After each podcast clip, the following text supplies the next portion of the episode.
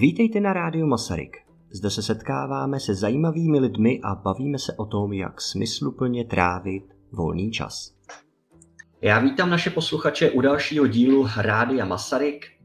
Dnes se budeme bavit o deskových hrách, což je téma, které je pro mě velice blízké a moje oblíbené, ale přesto jsem si netroufl být tady sám a pozval jsem si hned tři hosty, eh, Petru, Petra a Štěpána a já je teď poprosím jenom, aby se postupně představili. Petro, prosím. No tak já jsem Petra Komprdová, učitelka na Masarykově gymnáziu, učím matematiku a fyziku. Co se týče deskových her, tak si docela doma rádi, celá rodina tu a tam zahrajeme, takže vám tady snad povím nějaké naše zkušenosti, které máme. Bezva, díky. Petře? Tak, já jsem Petr Koza, také učím na Masarykově gymnáziu, matiku, fyziku, stejně jako Petra. No a chtěl bych se pokusit o to též. Rád hraju nejen deskové hry, třeba s přáteli, takže eh, třeba letošní dvě novinky, které mě velmi zaujaly, bych vám tady rád představil. Hmm, díky. A poslechneme si i Štěpána. Eh, já jsem Štěpán Havel, žák Masarykova gymnázia a mám rád taky hodně deskové hry, hlavně různé strategické a i zábavné. Já bych chtěl něco říct ještě o významu těch diskových her jenom. Představte si situaci, kdy eh, dopoledne eh, máte několik online hodin přes počítač na počítači, potom vyrazíte s rodiči na procházku, v tom ideálním případě se vrátíte odpoledne, ještě máte nějaký čas, můžete si zapnout televizi, můžete zapnout počítač, ale protože to není úplně to eh, ideální řešení, zkusíte si s rodinou sednout k nějaké deskové hře a trošku ty vztahy v rodině možná uh, zlepšit, urovnat, ať už to bude uh, skrze nějakou hru, kde spolupracujete, nebo to bude ve hře, kde budete proti sobě, ale nějakým férovým způsobem.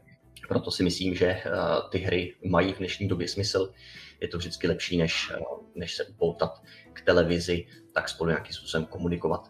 Tak, eh, poslechneme si teď typy našich jednotlivých hostů, co by nám doporučili zahraní. Poprosíme paní kolegyni. Tak, já jsem si jako první takovou hru pro vás připravila něco, co všichni strašně dobře znáte. Eh, ta hra se jmenuje Člověče nezlob se. Ale vzhledem k tomu, že když jsem studovala kdysi dávno na vysoké škole na Matfizu, eh, tak jsme tam, nebo měla jsem spíš spolužáky, kteří byli velcí koumáci a nebavilo je hrát v té době, protože ani deskové hry tolik nebyly rozšířené, takže opravdu bylo tak akorát to člověče nezlob se. Ale nebavilo je hrát to tak, jak se to hraje. A tak tomu vymysleli jenom takové jednoduché, takovou jednoduchou změnu Eh, která ve své podstatě z té hry udělá něco úplně jiného.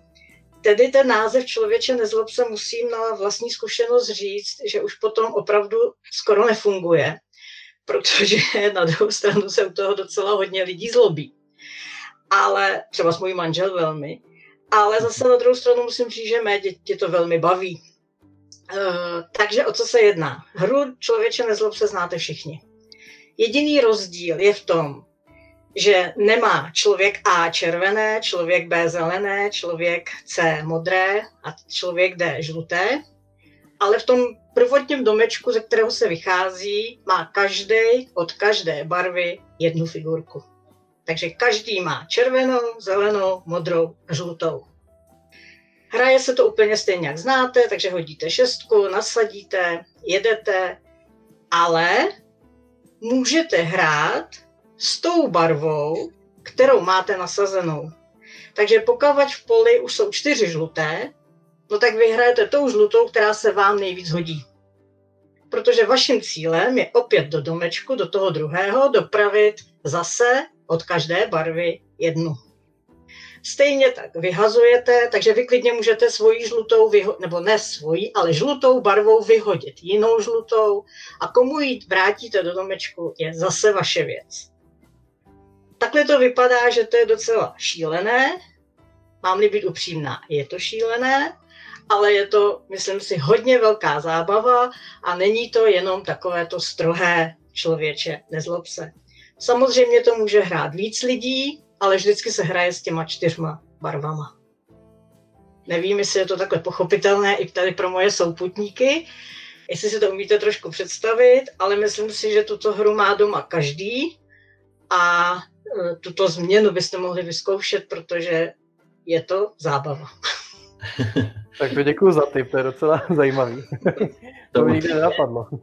To určitě vyzkoušíme taky doma. Eh, já znám ještě jednu zajímavou verzi Člověče nezlob se, kdy nemáte vůbec svoji barvu. Nikdo nemá, nebo každý tak, každý má svoji barvu, ale ty figurky eh, mají barvu stejnou, jenom ze spoda je puntík. To znamená, že vy nevíte, jaká barva je ta vaše. A na šestku, na šestku místo, abyste se pohli, se můžete na jednu figurku podívat.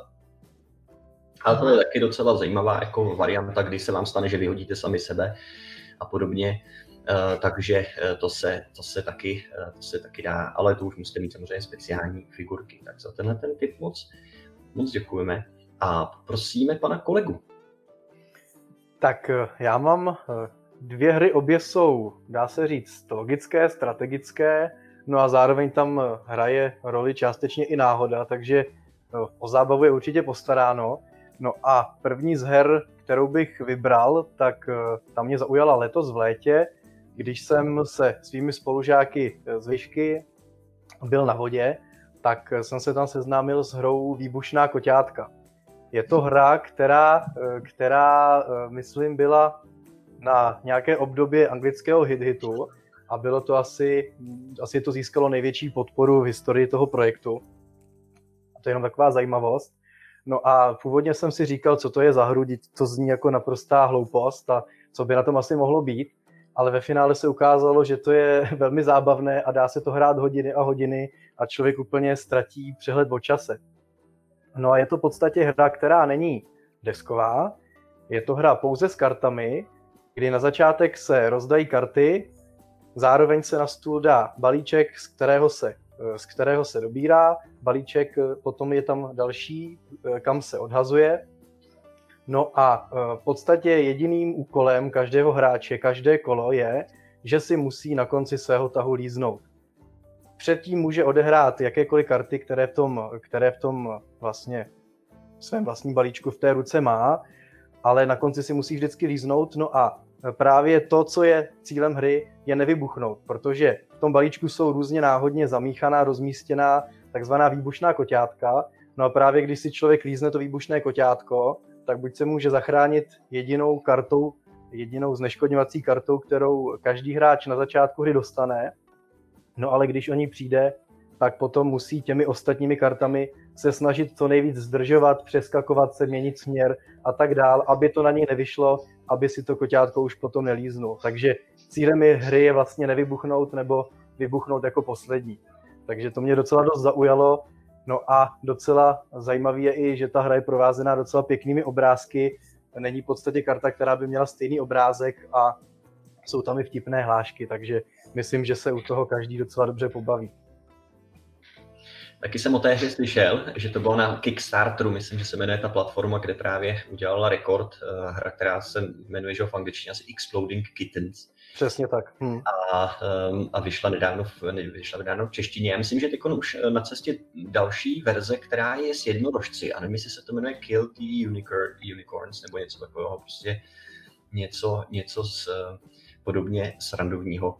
To jsem nezaznamenal, ale vím, že je i rozšíření, kde jsou ještě nějaké další karty, které nabízí další funkce a další vtipné obrázky a je k tomu i, já jsem si objednal teda rovnou obě dvě, i to základní, i to, i to rozšíření, protože mě to opravdu hodně zaujalo. No a v tom rozšíření je i takový límec hamby, se tomu říká, a v podstatě je to eh, takový papírový límec, který vypadá jako límec, který mývají zvířata, aby se různě nekousali, když mají nějaké zranění, neškrábali a tak dál. To znamená, eh, slouží těm lidem, kteří zapomenou, jaký je směr hry, takže kdo zapomene, kdo se ztratí a hraje špatně, tak si to nasadí. Jako, takže to je docela vtipné i tady v tom ohledu. Jasně. Tak jo. Můžu se jenom zeptat, uh, Petře, to je něco pod, nebo nepodobného, možná něco jiného, ale ty karty tam mají takový význam něco jako v UNU. Znáš UNO? Znám UNO. Když se taky mění směr a různě se tam takhle... V podstatě jo, dá se tam přeskakovat, měnit jo. směr, eh, poslat to, ten svůj tah na někoho dalšího, který musí hrát dvakrát. Může se člověk podívat i do budoucnosti, jestli ho čeká to výbušné koťátko v tom lízacím balíčku, nebo může být v klidu a tak dále. Takže něco podobného je to takový, ten princip se tam možná dá v tom objevit. No, a pro kolik je to lidí? Minimálně. No, teďko nechci lhát, ale mám pocit, že je to pro pět lidí, ale s tím rozšířením se to dá hrát s šesti, tam jsou potom ještě implozivní koťátka, takže zase nějaká další, další věc, jak člověk může jinak originálně vybuchnout. A uh, myslím si, že pokud se to chce hrát ve víc verzích, tak je potřeba mít víc těch uh, jednotlivých her, což je možná taková nevýhoda, že to je dost omezující, když to člověk chce hrát v nějakým velkým počtu lidí. Jasně, tak děkujeme za tenhle ten tip a poprosíme Štěpána.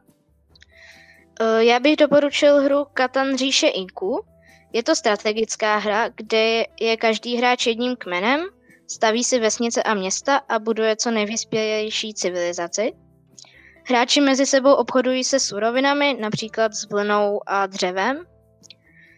Nejdřív jsme s rodinou hráli původní verzi, která je známější, osadníci z Katanu, ale pak jsme objevili Katan říše Inku a to nás nadchlo.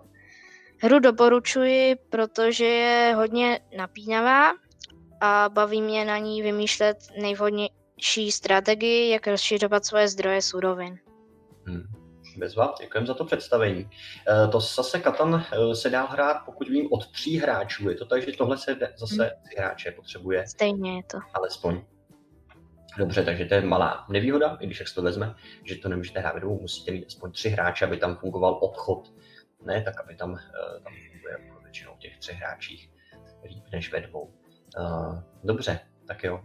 Chcete někdo ke Katanu něco ještě říct? Ostatní asi není třeba. Myslím, že to je hra, kterou každý hráč třeba dobře zná, většinou na ní. Já jsem taky na ní začínal, dokonce jsem si vyráběl eh, z, z čeho jsem si to vyráběl, ty, ty žetonky z různých, něco jsem doma ukradl a řezal jsem to na malé kousky, aby, z toho, aby jsem si z toho mohl vyrobit vesničky a, a městečka. Takže to byla taky, uh, to byla taky jedna z her, které jsme hráli na střední škole poměrně dost.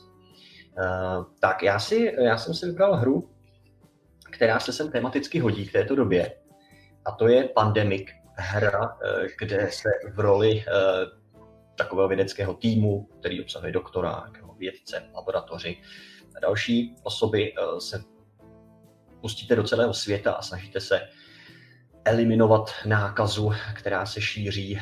Je to hra, která je kooperativní, to znamená, všichni tam musíte spolupracovat. Hra, která může trpět trošku na to, pokud máte dominantního tatínka nebo maminku, že vám začnou říkat, kam máte jít a tak podobně. V tom případě si ale musíte stát za svým musíte trvat na tom, že prostě radši budete do Káhyry než do Moskvy a budete se snažit léčit, léčit lidi tam. Uh, nevýhodou té hry může být to, že často prohrajete, ale to je taky věc, která odpovídá realitě. Dneska to vidíme kolem sebe, že někdy prostě lidé ten boj aspoň částečně prohrávají. Můžete tam nastavit obtížnost, takže na tu lehkou obtížnost možná zvládnete, na tu nejobtížnější to bude velice těžké a budete uh, potřebovat trošku štěstí. Takže to je hra, která podle mě je eh, moc pěkná a zastupuje tady ty kooperativní hry, když nechcete bojovat proti sobě, chcete eh, společně pracovat, tak tohle je podle mě dobrý typ. Paní kolegyně si může pustit do druhého kola. Tak do druhého kola jsem si připravila pro nás, naší rodinu, poměrně novou hru, eh, kterou jsme si půjčili a nakonec jsme si ji i koupili, protože nám to nedalo. Takže každopádně dá se koupit, je momentálně na trhu a jmenuje se Azul. Azul je zase taková uh, hra, uh, kde teda můžou hrát maximálně čtyři hráči. Může hrát míň, ale maximálně čtyři. A jedná se v podstatě o takovou vy musíte vlastně strategicky pořád přemýšlet, co bude další kolo, vlastně i v tom daném kole, jakým způsobem budete pracovat. Jedná se o to, že si Eh, nějakým systémem berete ze stolu vyložené typy kamínků. Eh, kameny jsou čtyř, pět druhů, liší se samozřejmě barvou nebo nějakou značkou. Je tam červená barva, modrá barva, kytičky, černé a žluté s kytičkami.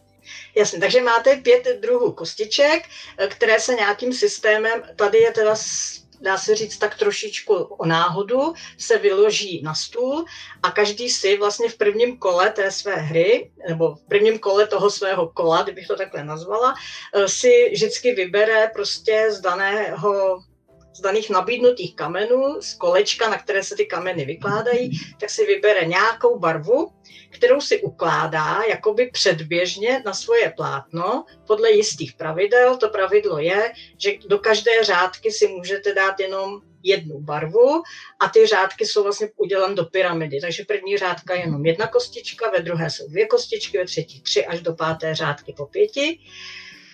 E, Dokavať se nevyberou ty kameny, které tam momentálně na tom stole jsou, ještě je to komplikovaný o to, že vlastně vy si vždycky musíte vzít e, od dané barvy ten počet kamenů, který tam pro vás leží. Takže tam třeba, nejme tomu, se může stát, že tam bude ležet 8 červených kamínků, ale vám se jich na plátno vejde jenom pět. A to jste rádi, když se jich tam vejde pět, protože třeba z toho řadu, kde jich je pět, už máte zabranou. Eh, takže potom si je odečítáte. Tak je tam na tom vašem plátně další řada, kde jsou prostě trestné body za to, co jste dostali navíc.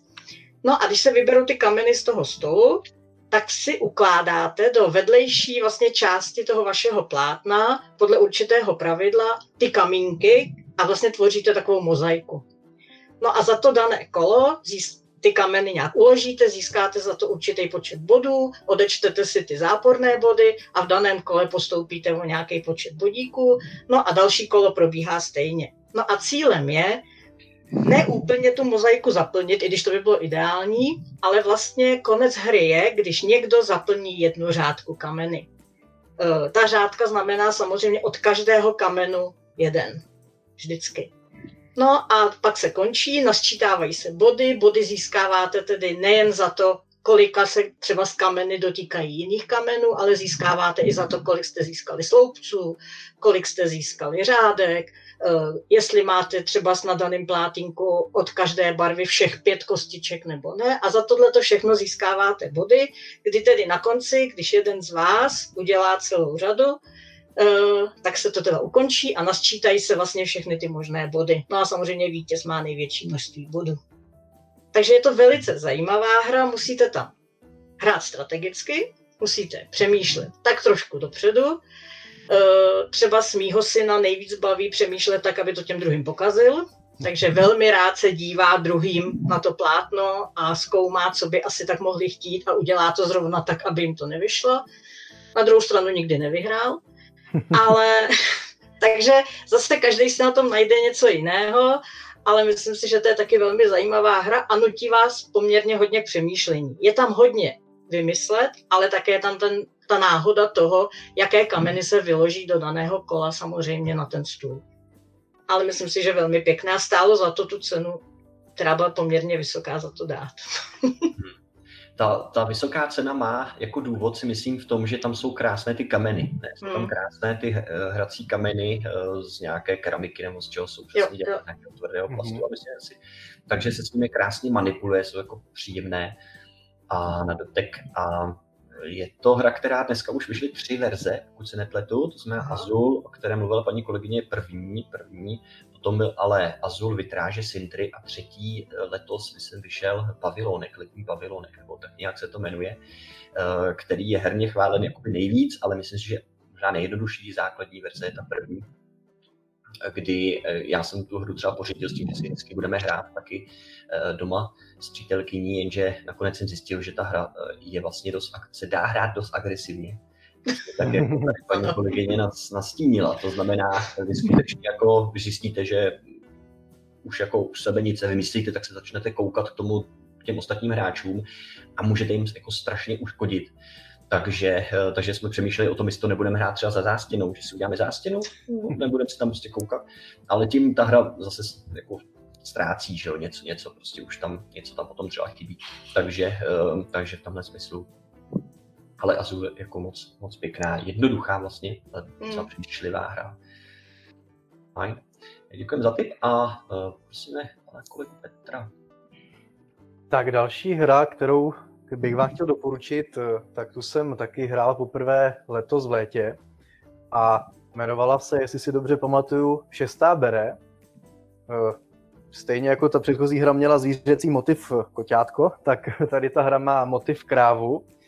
A jsou to zjednodušeně řečeno, eh, teda ještě, ještě předtím, než, než to rozvedu, tak jsem to začal hrát jako karetní hru ale pak jsem zjistil, že k tomu vyšla už i desková hra, kdy v podstatě to jde hrát ve větší množství lidí a je to asi trošku o něco propracovanější. Ale každopádně v obou dvou těch mutacích, nebo jak by se to dalo říct, tak na těch kartách jsou jednak čísla a jednak krávy, kravské hlavy vlastně.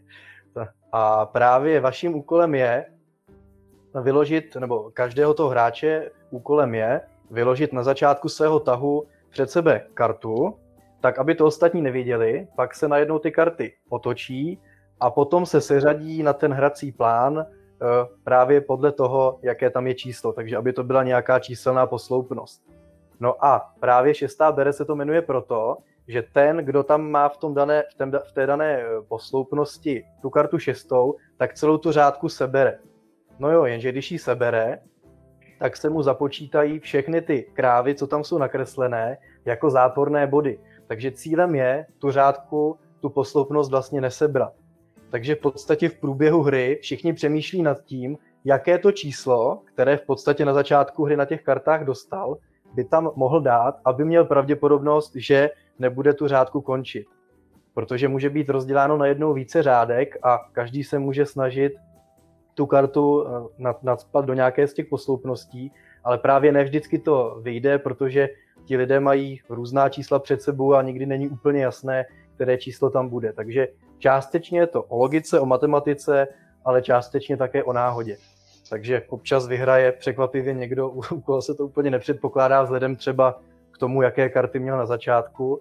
A možná podle popisu se to zdá jako nějaká, nějaká nudná hra, opravdu s čísly, ale já jsem si to vyzkoušel a zůstal jsem u toho opravdu taky několik hodin, podobně jako u těch koťátek a taky se to nedá přestat hrát. Takže princip relativně jednoduchý a myslím si, že o zábavu je postaráno.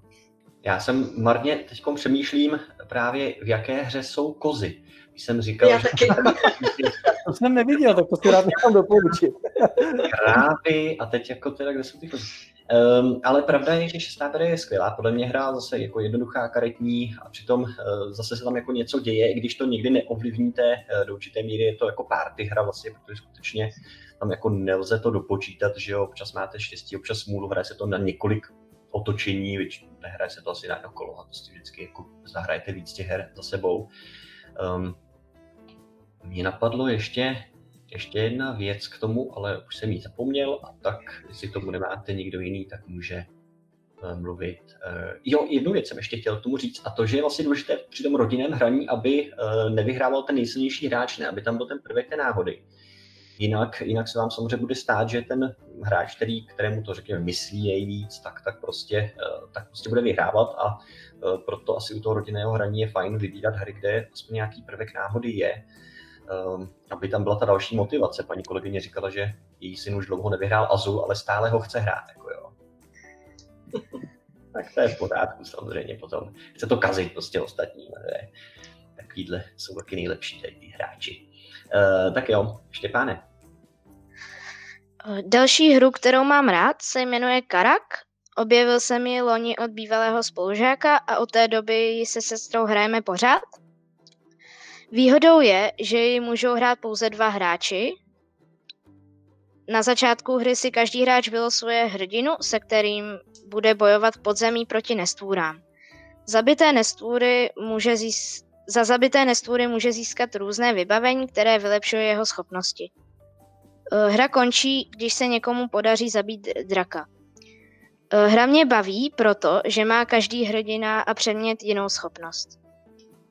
Hmm, hmm. Uh, Karak je taková, taková ta první hra, když chcete si hrát na, na hrdiny chcete chodit do podzemí, sbírat tam prostě uh, odměny a podobně. Když jsme to hráli už se šestiletými třeba kluky, takže to se, to se dá, i když vyšlo nějaké rozšíření, které to dělá trošku komplexnější, nevím, jestli ho Štěpáne máš. Jo, mám, je docela dobrý. Takže, takže s tím by to asi mělo smysl. A když máte mladšího sourozence, tak si myslím, že to je fajn hra.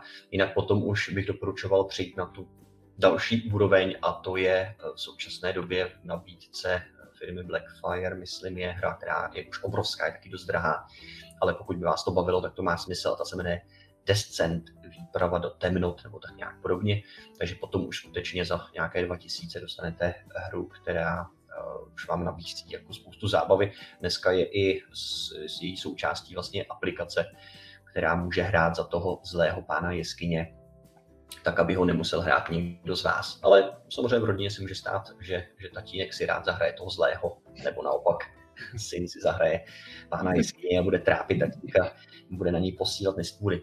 Takže to můžu doporučit asi pro ten nižší, nižší stupeň gymnázia, už potom uh, descent. Uh, fajn, tak děkuju. Já se ještě vrátím k jedné věci jenom a to jsou uh, hry, které jsem tady chtěl zmínit protože dneska jich je na trhu ohromné množství a reálnou únikovku si v současné době zahrát nemůžete, protože to vás nejspíš nepustí. Ty únikové hry většinou jsou jednoduché na principu třeba jenom karet máte karty, postupně procházíte ty karty, jsou na nich různé úkoly, různé šifry nebo takové hlavolamy. Pokud je vyřešíte, tak si můžete jenom tu kartu otočit. Pokud si myslíte, že znáte řešení, tak tu kartu otočíte a tam máte na druhé straně napsáno ano, je to tak, anebo ne, je to jinak, v tom případě si odečtete bod a jdete prostě pořád dál nějaký třeba i občas takovým jako příběhem. Některé ty unikové hry uh, jsou postaveny třeba na aplikaci do mobilu, do tabletu, uh, kde potom zadáváte uh, nějaké údaje, můžete tam ty šifry právě už zadávat on vám to odpovídá, jestli jste zadali správně nebo špatně. Takže těchto těch her je spousta, pokud vás to trošku baví, tak tu hodinku, dvě si s takovou hrou užijete. Na druhou stranu je jenom jednou si můžete zahrát, je na jedno použití. Potom ji můžete poslat dál nějakým známým nebo prodat na bazaru. Uh, problém těch her někdy je ten, že se u nich ten materiál zničí. Jo, že v průběhu té hry prostě ještě třeba musíte rozstříhat nějakou kartu nebo nějaký materiál, nějaký sešítek, který tam máte k tomu a tím pádem vlastně tu hru znehodnotíte.